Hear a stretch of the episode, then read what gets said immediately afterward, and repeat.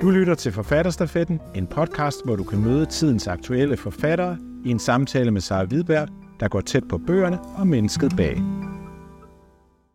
Christian Himmelstrup, vi skal tale om din roman Pio, som jo er både et portræt af en, øh, en skikkelse, en historisk skikkelse, men også et portræt af socialismens øh, spæde begyndelse i Danmark. Havde du øh, nogle kvaler med at gå i krig med sådan en ikon, da du skulle skrive den her bog? Øh, egentlig ikke rigtigt. Øh, øh, jeg tror, jeg tænkte... Jeg tror ikke helt, det er sådan, man altid tænker. Øh, det er mere sådan noget med, hvis der er en idé, der har været i hovedet lang tid nok, øh, så har man ikke så mange øh, den slags overvejelser. Øh, så jeg, øh, altså jeg støtte på ham, egentlig da jeg arbejdede med en biografi om I.B. Jacobsen. Øh, og så læste jeg lidt op, altså så jeg tror, som øh, vi alle sammen måske lidt har det med Pio, så er der sådan et navn, der er stivnet lidt i historien, altså sådan en figur, man kender navnet på, og man kan måske huske noget med Brix og Galif og sådan. Eller det var sådan, jeg havde det, da jeg stødte på ham. Og I.B. Jacobsen er virkelig ikke politisk, så når han nævner nogen, øh, så var det fordi, det var stort. Øh, så jeg begyndte at læse lidt op øh, på ham. Øh, og så blev jeg fascineret af alt det, der ikke stod. Altså for eksempel står der jo, at han, øh, nu kommer jeg til at fortælle hele historien, inden øh, vi er gået i gang, men at øh, han, øh, han bliver fængslet, han øh, bliver bestukket til at forlade Danmark i 1877, og så dør han øh, i 1894. Fra 77 til 94, der er et stort spand, øh, som stort set ikke er beskrevet. Øh, og den blev ved med at sidde, som at den blev nødt til at mm. fortælle. Mm. Øh, og så er der egentlig ikke så mange hensyn tilbage. Altså så bliver det historien, jeg er interesseret i, og ikke så meget om, at man træder nogle overtagerne, eller repræsenterer forkert, eller mm. noget. Øh, det gode ved, at man skriver romanen på den, det er, at man må det hele lidt, ikke? Jo, øh. det giver dig lidt frihedshøjler i hvert fald, ja. at du har ikke kaldt din biografi den Nej, der gang. præcis. Øh, og så er det jo nok en biografisk roman, eller en romanbiografi, eller noget lignende. Mm. Øh, så jeg boksede lidt med genren, da jeg øh, skulle bestemme mig, om jeg synes, roman er det rigtige. Øh, selvom den holder sig tæt på kilder og så videre, så synes jeg, det var vigtigt, at det er en, det er en roman. Og det er det i hvert fald, og man, at man bliver også ført ind i den øh, i forhold til dit sprog og sådan, så det er jo ikke en følelse af, at jeg sidder og læser en biografi. Nej, og man kan jo nogle andre ting. Øh, altså i en biografi, for eksempel så i en biografi, øh, vi ved, at han tabte 10 tænder i fængslet. Ja det vil man skrive en biografi. Altså her har jeg mulighed for at gå ind og tænke, hvordan, hvordan føles det at tabe 10 tænder? Altså det der er helt vildt. Altså han taber en i suppen, han taber en i... Altså, øh, så de der helt faktuelle ting kan man gå ind og øh, prøve at forestille sig, hvordan det må have været, ikke? Jo, og gøre det til, øh, det er meget ubehageligt faktisk, når man sidder og læser det om de her tænder. Han samler dem også og har dem som sådan en. Et lille raritetskabinet op på sin øh, hylde. Ja, ja. Uh, ja. og er jo reelt tæt på at dø. Altså, så det bliver jo også sådan en fortælling om, at han, øh, altså statsmagten, er tæt på at få krammet på ham. Ikke? Øh, så derfor skulle fængselsdelen også, selvom jeg egentlig ville have skrevet om USA-delen, øh, kunne jeg se, at jeg blev nødt til, fordi det er så bærende en fortælling for ham. Altså, han bliver stort set knækket i fængslet. Ikke? Jo. Øh, så den blev nødt til at tage noget tid, fordi man blev nødt til at mærke lidt med ham, at han, øh, at han bliver knækket. Ja. Ja, og det ligger vel også til grund, altså du vil jo gerne fortælle, det kan jeg forstå, at du starter der. Fascinationen af ham, den kommer fra alt det, der mangler, men, men du starter biografien lige præcis ved fængslingen. Tænkte du meget over den her måde at skære romanen på?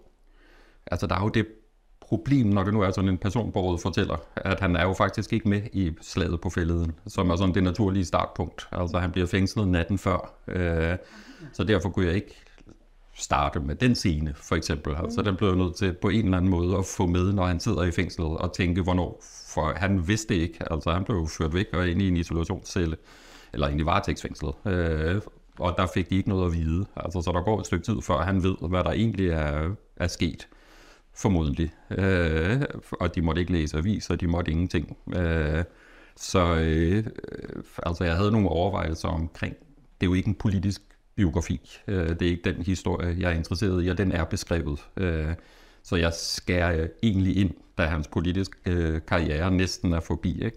Den er så ret kort. Den var kun et år, cirka, fra han starter Socialistiske Blade, og til han bliver fængslet. Ja.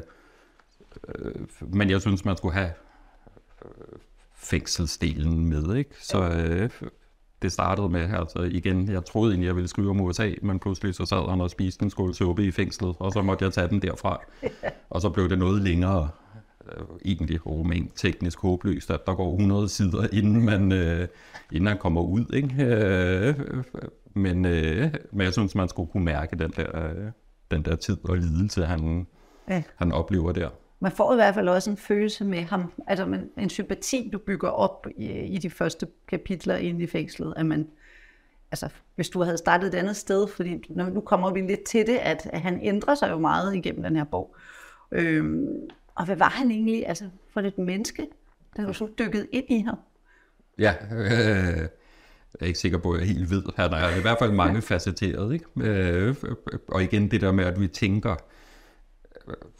Altså hvis man ser Socialdemokratiets hjemmeside, så står der, at grundlæggeren af Socialdemokratiet, det er Pio. Øh, og så er det som om, så er den ikke rigtig længere. Altså så tænker man, det må være sådan en idealist, der startede en politisk strømning, bevægelse, eller introducerede den. Øh, men han er jo et menneske på godt og ondt, ikke? Altså han er opportunist, fantast, øh, alt muligt på samme tid. Øh, og øh, indimellem kommer hans libido, det er også lidt med lidt til at skygge for idealisten. Ikke? Altså han mener det egentlig godt, altså han er kvindesagsforkæmper og så videre, men han behandler ikke sine kvinder særlig godt. Øh, og løber ind i en masse problemer.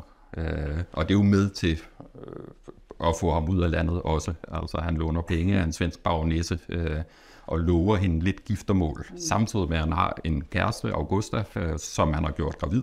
Øh, så der er en hel masse øh, ting på spil, som ikke bare er, at statsmagten er efter ham på grund af de farlige tanker, ja. han introducerer. Ja. Han har god grund til at skynde sig ud af landet i hvert fald.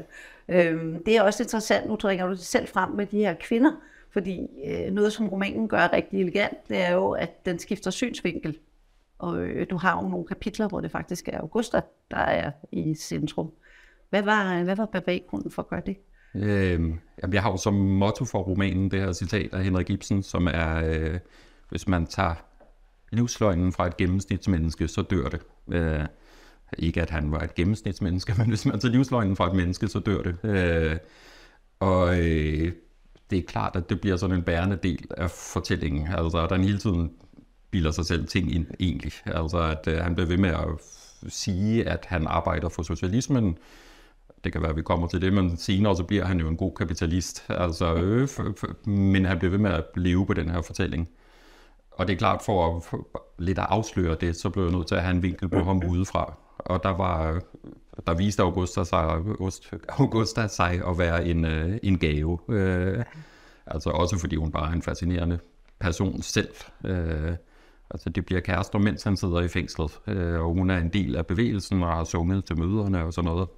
Øh, og, øh, men er også, bliver også en del af kvindesagskampen og så videre. Så jeg fik mulighed for at vise flere ting med både kvindesagsbevægelsen sådan personificeret, øh, og så få det der blik på ham udefra, og noget af det selvbedrag, han hele tiden øh, kører afsted med. Ikke? Jo, det må ja. man sige, at det, der får du punkteret ham lidt, ja. øh, og pillet ham ned fra en pittestal, når ja. man ser ham med, med en kvindes øjne. Ikke? Øh, skulle vi prøve at høre en lille bid fra, hvor han faktisk er i USA? Ja, så her der er han i øh, Florida for at lave en, øh, en koloni, og på vejen hjem, øh, så øh, stopper han kort i South Carolina, og så kan han med det samme mærke, at her der er penge at tjene. Denne gang vil han ikke forivre sig, men planen er skudsikker.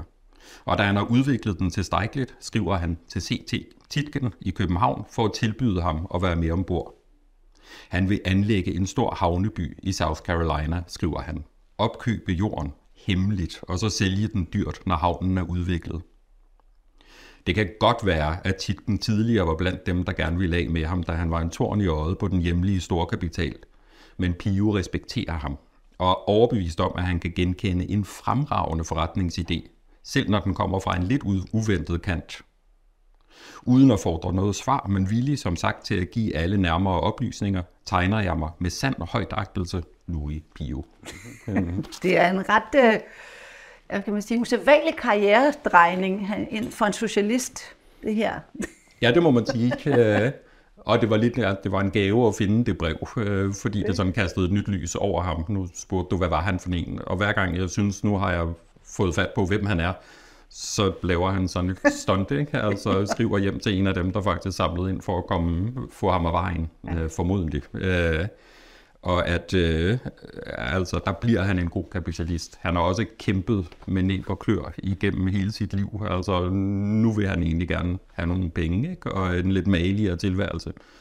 Og nok blevet præget af det amerikanske samfund og øh, så videre. Altså han indrømmer det lidt selv, mm. øh, at øh, han er nok ikke så socialistisk, at det gør noget længere. Øh, men derfor er det alligevel sådan den bærende fortælling for ham. Ja. Jeg besøgte, altså han var jo med til at grundlægge en by, der stadigvæk står rester af, øh, som jeg besøgte øh, for nogle år siden, øh, White City i øh, Florida. Øh, og der hænger han på det lokale historiske museum som øh, founder of øh, og en af pionererne. Øh, og det var lidt sjovt, fordi der er hele fortællingen vendt på hovedet. Øh, øh, så der står der, at han øh, grundlagde og var i USA og bla bla bla. Og så i en bisætning til sidst står der i øvrigt, så lader han et eller andet med socialisme i Danmark. Øh, og det er bare sjovt med, hvor mange vinkler, der kan være på sådan ja. en uh, historie. Ikke? Det er faktisk interessant. Det var ja. nok ikke det, han havde håbet. Nej, det var nok ikke det mærke, han ville se det.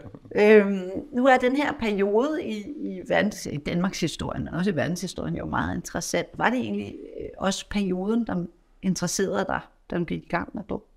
Øh, det var det også i hvert fald. Altså, som sagt, så kom jeg fra at have skrevet en biografi om uh, I.B. Jacobsen, som er hans samtidige. Uh, og jeg synes, det er en af de mest fascinerende perioder i Danmarks historie, altså at uh, både litterært og uh, så videre, altså der sker det hele, ikke? Altså det moderne kommer og brændes, som også er med i uh, romanen uh, i en lidet flatterende rolle. Uh, han uh, introducerer alt det her uh, nye ikke? I den, på den litterære scene. Uh, så uh, dog det er helt klart en periode, jeg er glad for. Ja. Uh, jeg tror ikke, jeg tænkte så eksplicit, at jeg ville skrive om den periode. Nu dukkede han op.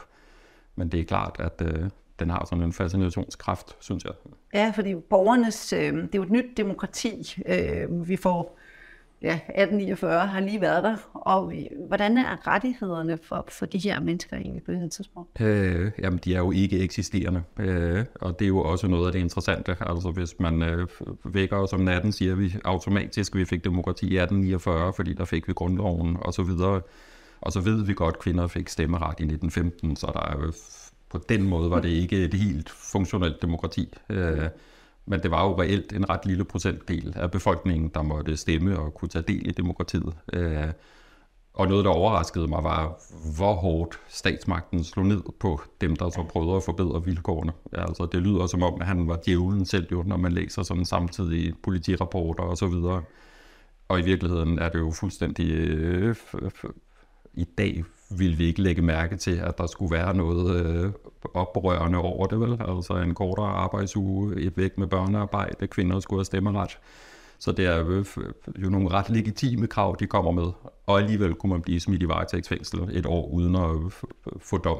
Ja. Øh, så øh, og komme i isolationsfængsel og stort set øh, dødsdom. Øh, så øh, politispioner, skueprocesser. Altså det er øh, vidderlig en bananstat, øh, Danmark på det her tidspunkt, øh, det, på mange punkter. Det er i hvert fald noget af det, der overrasker mig, hvor, hvor slemt det stod til med retstilstanden, da jeg læste den. Øh, ja. Det tror jeg ikke, jeg helt vidste, at det var Nej, så jamen, det gjorde jeg heller ikke. Øh, altså, der findes, jeg, jeg har været nede og læse alle de her øh, altså, retsprotokoller og sådan noget fra, øh, både fra retssagen og andre og så videre. Øh, det er øh, det er vildt. Øh, og også at man havde et helt apparat af politispioner, altså der var med til alle møder, og lød som om de var socialister, og sad ved siden af Pio og Brix og Gelef i toget, og lød som om, at de var interesserede i at arbejde for dem.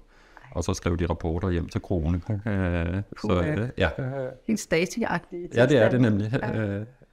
Men det er i hvert fald øh, spændende det her øh, med det, det unge demokrati, og jeg tænker her til sidst om, øh, om det er noget, du vil arbejde videre med.